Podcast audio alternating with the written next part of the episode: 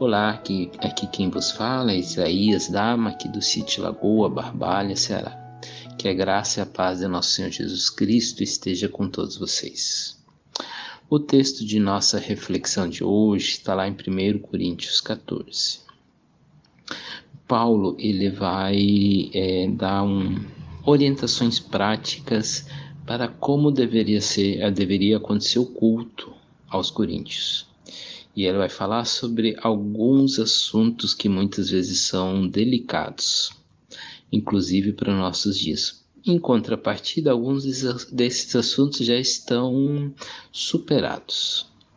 Mas o que, que eu quero destacar? Quando a gente pensa, quando a gente olha para os cultos, para nossas comunidades, a gente vê pessoas se afastando, pessoas saindo, pessoas indo para outros lugares porque elas não concordam com isso ou com aquilo, com essa ou com aquela postura do pastor ou do presbitério ou da visão da comunidade. Nós vemos pessoas meramente querendo impor a sua vontade. E Paulo está assim indo contra isso de uma maneira surreal. Quando eu penso nisso, eu olho para aquilo que Paulo propõe. Por exemplo, ele diz lá no verso 1: sigam o caminho do amor e busquem com dedicação os dons espirituais. Certo? Meus queridos, o que deve é, reinar, o que deve conduzir, melhor, acho que essa palavra é melhor do que reinar, o que deve conduzir os nossos relacionamentos na comunidade e nos irmãos, não é minha vontade. Primeiro é a vontade de Deus e segundo é o bem comum da comunidade para que eu consiga aceitar a, a, vontade da comunidade e a vontade de Deus, eu preciso praticar o amor, eu preciso buscar o amor, eu preciso viver o caminho do amor, certo? Aí ele vai, por exemplo, lá no verso 12, ele vai dizer: Assim acontece com vocês, visto que estão ansiosos por terem dons procurar, procurem crescer naqueles que trazem a edificação para a igreja. Não é a minha edificação em primeira instância que importa, mas é a edificação da igreja, gente. Mas nós estamos num período, numa época, onde é que a gente só pensa ou só quer é, viver aquilo que me dá prazer.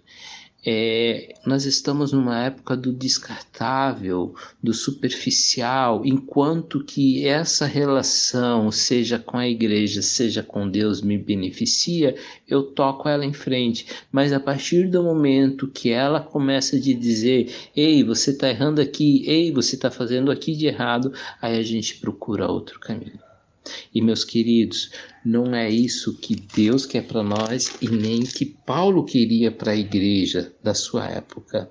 Mas nós precisamos buscar aquilo que nós temos é, em comum, que é o amor, que é a vida em comunidade. Nós precisamos olhar para as outras pessoas com os seus problemas, com os seus defeitos e buscar olhar com elas com graça, com misericórdia, do mesmo jeito que Cristo olhou para mim e para você.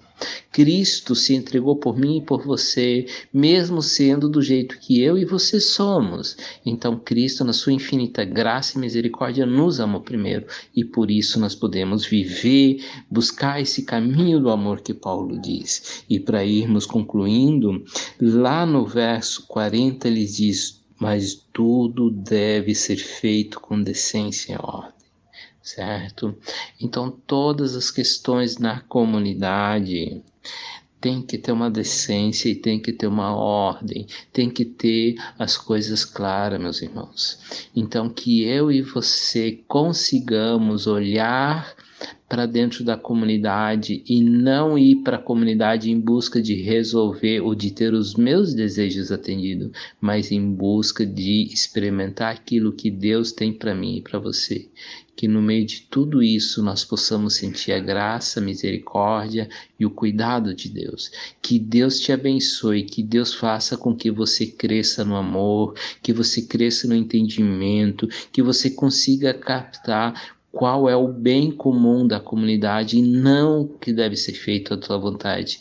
Que Deus te conduza hoje e sempre para a honra e glória dele. Que Deus te abençoe e um abraço bem aconchegante, como se diz aqui no Ceará.